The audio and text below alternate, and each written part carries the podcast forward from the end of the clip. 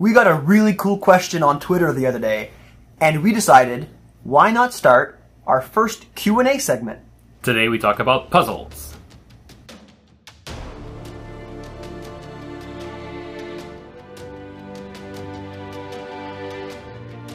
I am Chris. And I'm Matt. Welcome to Roleplay Chat. And welcome. No, I keep doing that. It's, I keep. We are two game masters who can't stop talking about role playing games. And like we said, today we're talking about puzzle. It comes from a, a question we had on Twitter from Laughing Rock. Yeah, it's a really cool question, and thank you, Laughing Rock, for sending it our way. Should I just start Yeah. reading it up? Let's just go. Let's go right into it. So, Laughing Rock says, one puzzles. I love puzzles personally, or making a mistake already. I got I got a script that I can't even read. Personal experience is players dislike puzzles. How do you keep players interested? So, as is the first part of this uh, question, is the statement about our experience. So, I think, have you felt like that? Like, firstly, do you like puzzles? I love puzzles. I really do. I, I like them a lot. And I like puzzles. I mean, I like puzzles as a person. Mm-hmm. So when a puzzle is put in a game, I find it a lot of fun.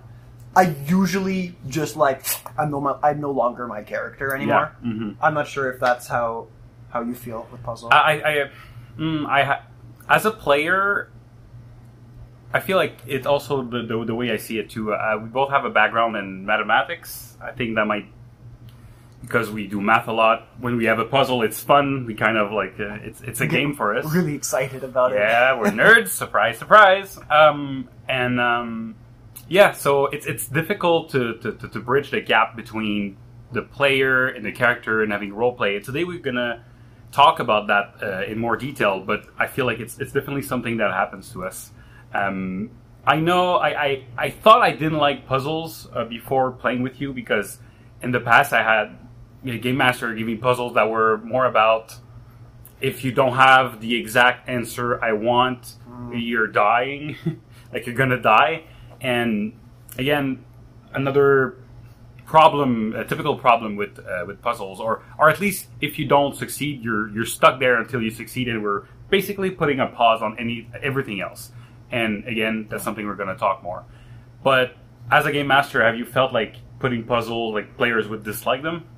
Um, no, actually, I, I can't say I that that Laughing Rock's statement resonates with me, but part of it actually, part of the reason I originally included puzzles in my games when I when I game master is because I was actually asked by my players to include them. Mm-hmm. Um, I played for a long time with my, my now with my with my wife, but back then she was my girlfriend, and I played with her and a few of her friends. And to them, the, one of their favorite parts about playing in my in my game was the puzzle.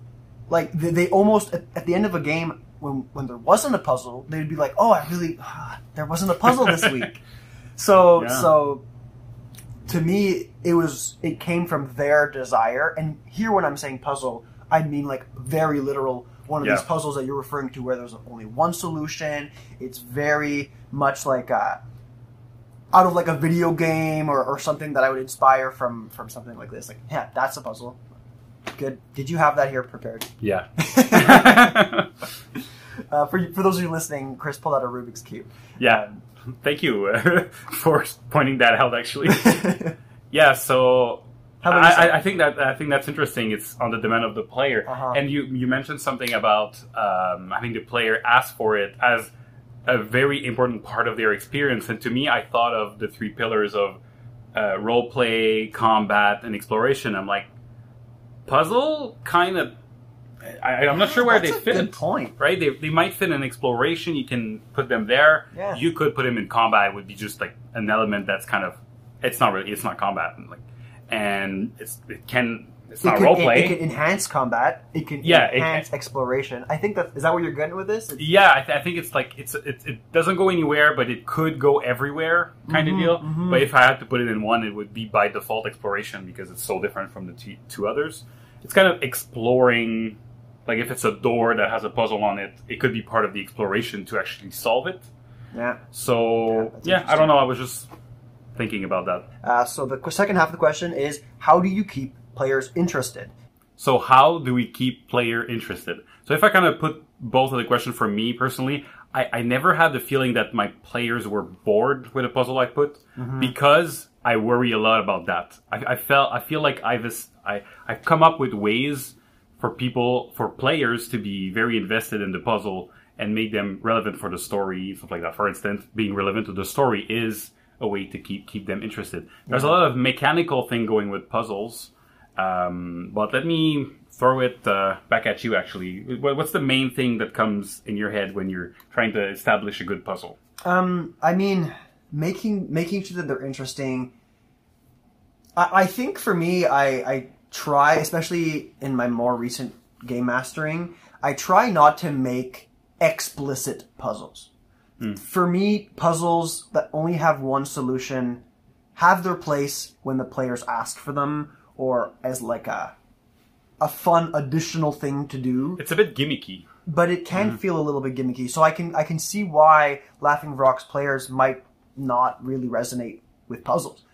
So instead, when I when I put something that I consider to be close to a puzzle, usually it's more like a challenge, you know, a, mm. an environment or a space with an obstacle. It could be like a big pit, and you got to get across the pit, or there's a there's a all these different levers, and some of them open doors, and some of them don't, and some of them zap you. I mean, that could be considered a puzzle, but it's Yeah. not really like there's one sequence of levers that the players need to do to open up the one door they have to go through. There'll be a bunch of different levers, and some of them open up some cool doors, some of them open up a pit, and someone falls in and gets hurt, and it might feel like there's a wrong answer, but it never feels like an answer is completely vetoed. Um, sometimes I don't even know what the answer is. Oh, Yeah. yeah. So you you just create something and you just don't know how they're going to solve it. You basically prepare the building blocks, but not necessarily what they're going to end up with. Yeah, yeah, pre- pretty much. Um, a lot of my one shots are like this, where it's like there's a mission, you're going on a heist, or you're going to kidnap someone, or you're going to go do something. And to me, the puzzle is how do you get into this place without getting found? I make a place, I put guards, I put stuff in the way. How they going to get in? I don't know. And maybe this is a very conceptual idea of what a puzzle might be. Yeah, Um, I- and I think you're you're touching on something interesting there, where a puzzle could be seen as a Rubik's cube, but it could also, like, wh- whenever you're using ingenuity, you're kind of doing some kind of puzzle, right?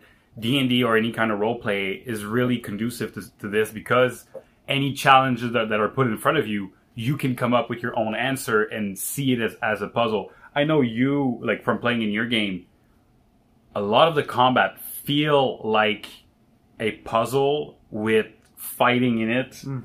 and also role play opportunity. Like it's all it's all mixed together, but it's about okay, I need to first figure out how to get into this place of the map and then I get in and once I'm in I need to figure out how this cannon works and then how where are the, the, the balls to put in the cannon and once I figure out how to use it I can shoot and actually succeed at the combat while the other ones are defending.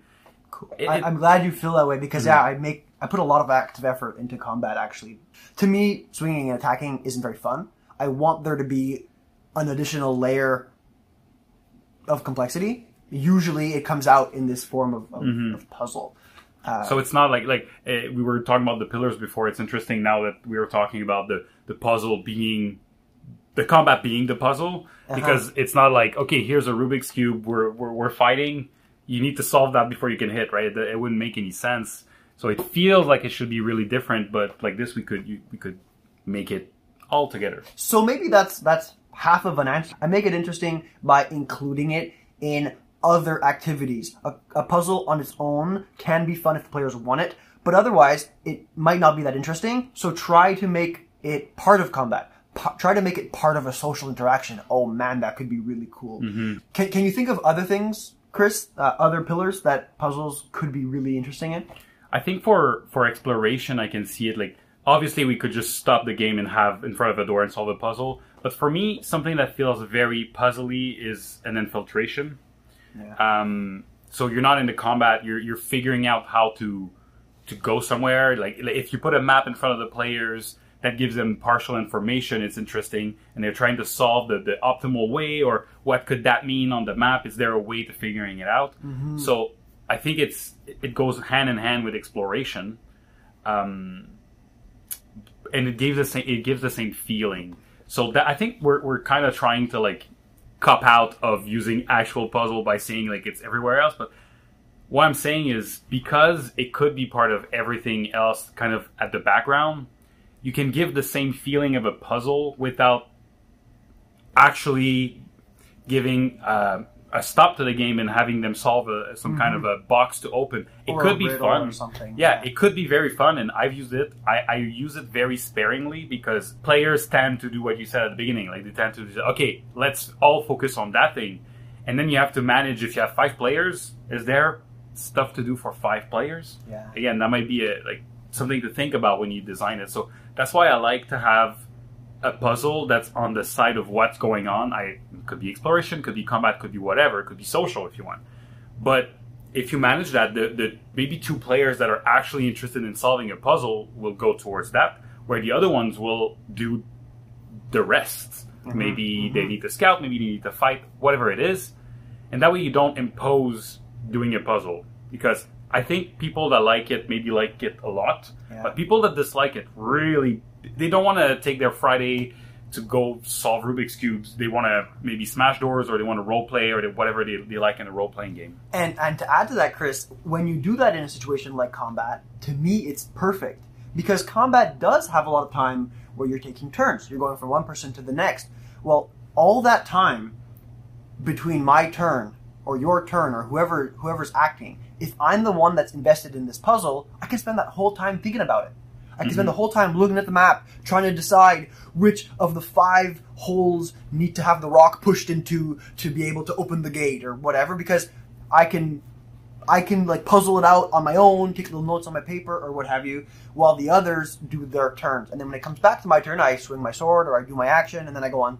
I go back to trying to solve the puzzle. Mm-hmm. If you are thinking of using a puzzle, uh, they, they they're stuck. They need to move forward. I think something we need to make sure we do is the cost of trying different combinations. Let's say it's a combination lock of, some- of some kind. Oh, yeah, if if if they can just try 17 combination maybe it's okay maybe uh, maybe it's fine but if you want to give an actual like penalty of trying the, those combination what i like to do is it almost starts a timer or and and or what's it we'll say my we will say the French Yeah. came out Oh, there. yeah. my French Canadian came out. Uh, okay, uh, what I was saying is, yeah, you could just basically trigger an encounter, right? You they they have a time to figure out. They see it. They see the pillar that they have to figure out. All the team looking at it. Oh, wait, wait. One of them tries something, and then uh, something clicks, and there are bugs coming from the walls, or there are goblins that are alarmed. Uh, alarmed, and that means okay, we not only have to solve this puzzle, we have to make sure we're alive to, to, to solve it. And maybe there's a timer that constant reinforcement. So basically, it's you can put all of them together uh, pretty easily. I think. um, something that this reminds me of and something that that I do, Chris. Actually, when I make my puzzles, is I actually follow a philosophy that that I think Nintendo game designers use, and it's it's like a, the Super Mario philosophy. Okay. So a lot of a lot of levels in the Super Mario games. I'm go, and I don't know if there's any gamers that are listening or watching, but um, the video game players, I should say, because gamers we're all tabletop anyway, I digress. Uh, their design philosophy for games in the Mario levels is usually intro- you start with an introduction to a concept, then you let the player mess around with that concept in an environment where they can't get hurt. So, like, let's say the concept is doing a double jump. Well, the Mm, oh, first yeah. thing is you Mhm. let them run around in an open space. Second thing is you let them you, you give them an obstacle. They have to double jump over it. But if they fall, they don't fall into anything dangerous. They can just walk back to the top of the mountain and try again. The, the third phase is where it gets serious. This is where there's lava in the hole, and you got to jump over the lava. And if you make a mistake this time, your character loses a life. So I try to follow the same philosophy when I make a, when I make a puzzle, or at least when it's doable, and it it makes the players feel, I think, less frustrated with the puzzle.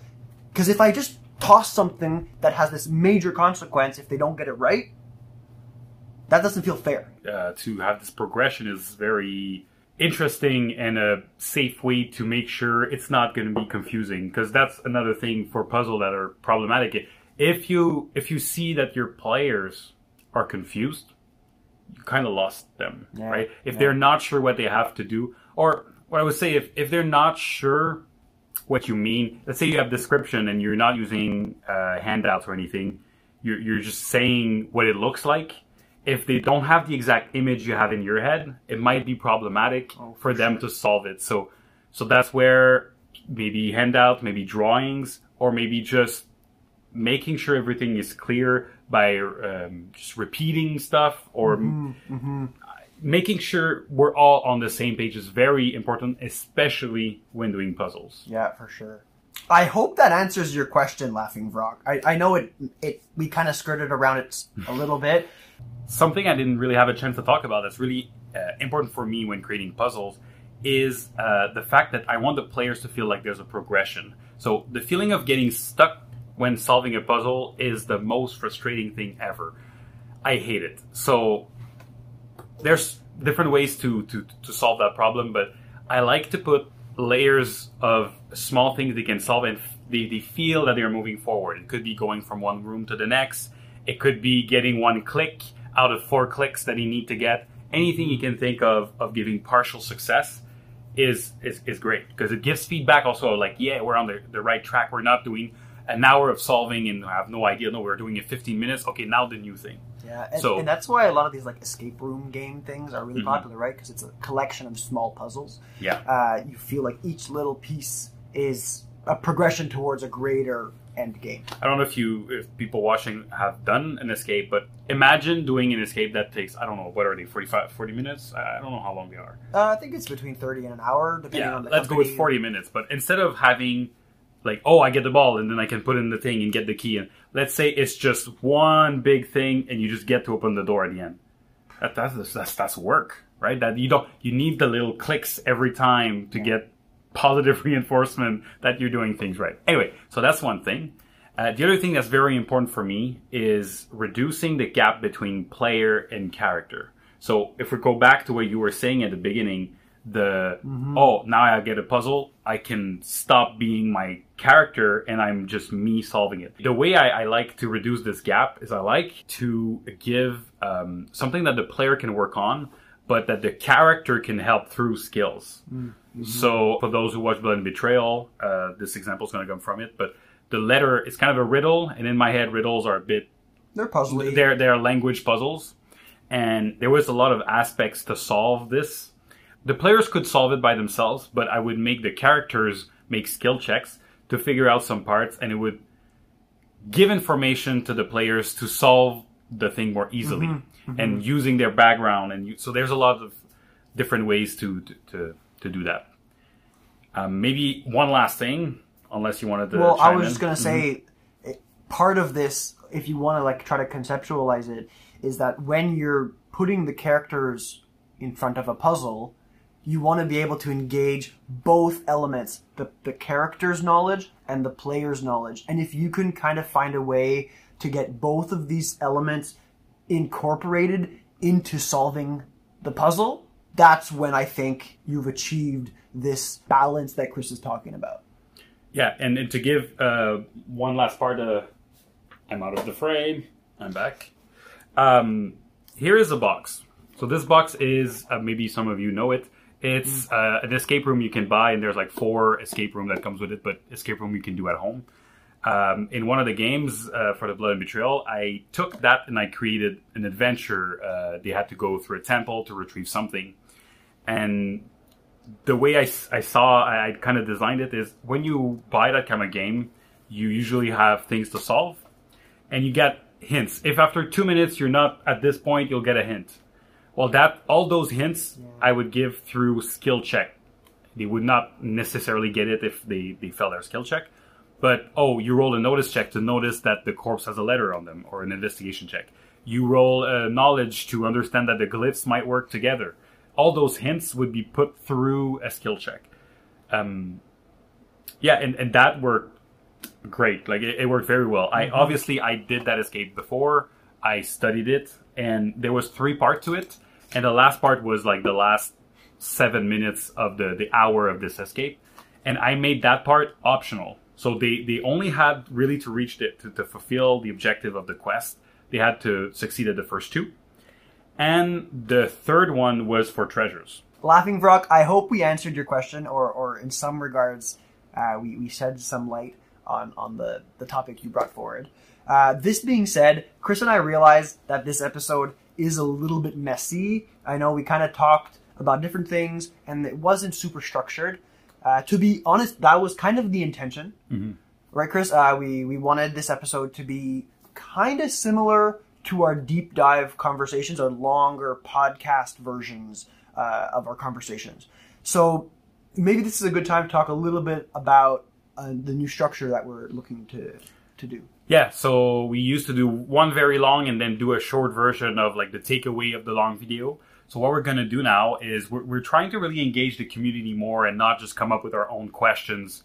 Um, we we want to hear your questions, and that's why we're really happy that the Laughing Rock uh, participated because it, it gives us fuel. And so what we're going to do is we're going to take Q and A's to fuel our discussion, do a I don't know 15 to maximum maybe 30 minutes. Probably this video is going to be on the longer side.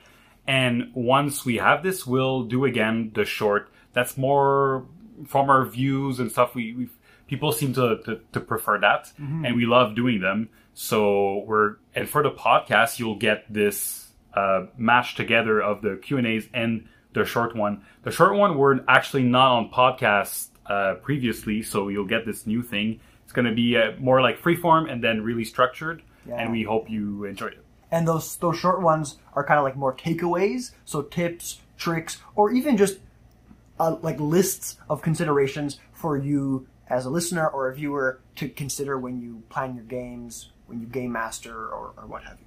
I would also like to take this opportunity to, to thank Laughing Brock for their question. Uh, there was a second part to the question talking about traps. Maybe we're going to get to that in another episode. Mm-hmm. And I'd also like to call out to everybody who's listening and watching if you have questions, please engage with us. So you can do that by reaching out to us on Twitter. It's at roll underscore play underscore chat. Or there's always the email that's contactroleplaychat at gmail.com. Thanks for listening. Thanks for watching. And thanks, Chris. Thanks, Matt. Let's call it a chat. I tried something new. Yeah, it works.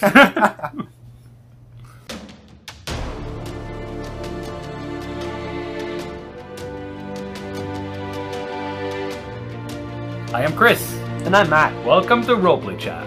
We are two game masters. I almost messed it up. Yeah, yeah. We are two game masters who can't stop talking about role playing games. And today we talk about puzzles a bit more. So last episode we did a, a Q&A uh, kind of free-form talk. Today we are really putting all, put, put, putting it all together. Uh, if you're if you're listening on podcast, then we we just had the discussion. We just talked about it. um, so now we're going to give you five problems that puzzles have and solutions to those five problems. So stick with us. We're going to get through all five of these problems and ways for you to deal with them. Um, and I think we ought to give credit where credit is due. This episode is inspired by a question that was given to us on Twitter by Laughing Vrock. So we talked a little bit, we touched on little aspects of it, but now we're going really in the deep end. So the first thing I think uh, that can be problematic with puzzle is making sure they feel appropriate to what's going on, it, not out of place. Yeah, yeah. I, it, it's sometimes easy to get inspired by a really cool puzzle and feel the need to just put it somewhere. To be like, you walk up to the bartender and you ask him for your beer, and he goes, "Hmm, to get your beer, you must answer my riddle." And it's like, dude, that doesn't feel like it. It fits there at all. yeah, yeah. Even though you have a cool riddle, you want to put in the so making sure it has purpose, making sure it feels organic. So by organic, I mean I usually create my puzzles the other way around. Mm-hmm, I mm-hmm. I'm creating something and I'm like, oh, they would need to. I need a challenge for for that part of the quest. A puzzle would make sense, and then I create it. I look at riddles or I make up my own. in real life when there's a excuse me when there's a situation that someone will be cryptic about you know if, if you're talking about something that not everybody knows about or you're part of a secret organization you're you're giving information away sparingly. You're using code words. You're using things that are cryptic by nature because you're trying to keep it secret. So whenever there's an environment or a place or, uh, or information that's intentionally trying to be kept secret, that's when it feels appropriate because it is. Yeah. So I guess so. One solution is go backwards, build it backwards, and maybe uh, also. I mean, it's a trick, but it's maybe for your consideration. It's a good opportunity to give lore. So even though it's a puzzle, given like a lot of flavor relating to your world, mm-hmm. would make it feel more appropriate. Uh, the players will, will will see it as part of the, the, the whole tapestry you're you're you're trying to, to make. So that's the first problem. I hope we helped you solve it. The next problem is puzzles are boring. Yeah, some players and game masters think puzzles are boring, and it might might be true for you. But there's a lot of ways to make it less boring, or mm-hmm. I guess very engaging. Yeah, um, one of the things that I really like to do to make my puzzles less boring is to pepper them in to other elements of the game. I often make my combats very puzzly. There's different objectives for the players to achieve, or maybe they're interacting with something that's puzzly, like they're pushing blocks around, or they're they're they're navigating some kind of runes to like twist into a certain sequence. But while they're doing that, there's a fight happening. Uh, so that way, the people who want to solve a puzzle can solve a puzzle, and the people who want to just have combat have combat. And it's very cinematic to have like a front line of people like defending against goblins, mm. and then people like, "We need to get out of here!" And the other one's like trying to solve the, the, the puzzle to, to actually escape, and yeah, yeah, and a lot of time crunches. It's cool. Um, another, I think, pretty obvious way to maybe uh, deal with that is to use handout. A lot of people use handout um, if you have a riddle, just have it written on a piece of paper where they can actually touch it, and you can even texture it or whatever. You can give a, a block. You can any any any handout will make the puzzle more engaging. And and just not necessarily just for handouts, but a way to make things more interesting is to make the players think that they discovered it as a puzzle. If you can fabricate this aha moment where the players, you know, let's say they have a map. Chris, you did this really well in one of your games, so you know what? I'm gonna let you talk about it because it was your. your no, keep going. You're you're doing fine. okay, fair enough. So we were in a cave. We're walking through this dungeon, and we find a map. And we look at the map, and it it correlates perfectly with the dungeon we've seen so far. But then when we get to the point in the dungeon where there's a hole in the ground, and we jump down the hole, and there's a whole other floor here, we realize this map isn't complete. Wow. So that's where we have that aha moment. It's not like a puzzle 100% like by the definition, but it, it's fabricating this moment where the players have a lack of information. And when we realize that, we, we feel special. We feel like we figured something out. Is very important when you're making puzzle that you don't give the player the answer. I know eh, some people say the opposite, but I really think you need to bring the player to the edge of the cliff, but they're the one who's jumping, mm-hmm. right? They're the one who needs to do this haha moment. Because if you give that, if you rob the players from the haha moment, yeah. you lost. That's kind of the goal of the puzzle. Yeah. It's, it's only the moment you actually hear the click that you get the satisfaction. Well, a lot of the satisfaction. So that's part of the ways to remove that boring factor. The last thing is if if it's too easy, mm-hmm. it might be boring. I mean, if it's too easy, at least it's going to be short. If it's very difficult and very long, it's going to get boring. If it's very easy, it's going to get boring because it's just like it's too easy, but at least you're done with it. Yeah, at least you're done with it if, um, if, if, it's short, right? And I mean, the opposite end of this is you make it too hard, and mm. that's another problem. So that's our third problem: is the players get stuck because the puzzle is too hard and that that's very difficult to I, I, think it's one of the biggest challenges finding the right yeah. balance of challenge between too easy and too hard i tend to go with easy is better because the the worst that can happen is they figure it out quick and mm-hmm. they feel smart maybe smarter than you what the hell right but if it's too hard then you're you're stuck right uh-huh, so uh-huh. so we'll talk about a couple of ways to mitigate this even though uh, just controlling challenge um, is a way to do it. One of the, the commonly said solutions to this, so you probably already know it, but I'll say it anyways, is that you don't want to make them mandatory. You don't want puzzles to be part of the critical path that the players need to take to get to the end of the dungeon or to make it to the next big plot reveal in your story. Because if that's the case, if they do get stuck, the only way to help them through it is to rob them of their aha moment. So, really, what was the point of giving it to them in the first place? I mean, another way could be to use clues, but it's hard to give a lot of clues and not rob the haha moment because if you say, "But did you notice this?" and "Did you notice that?" at one point, you're just like, "Okay, whatever, man, do the do the puzzle." I'm, not, I'm not apparently not doing it. So Uh, yeah, yeah, yeah. And then another solution could be just to be clear. You know, we talk about handouts. We talk about maybe drawing things on a map. If if your puzzle is very clear and the players have a point of reference to constantly look back to, that can help them uh, get unstuck. If if if you want to say, Yeah, and, and complete descriptions. If you're doing it more like theater of the mind, it's a bit more tricky, but you need to be very, very clear, and you might have to repeat a lot. That's why the handout is is, is fun because they can read it all over again.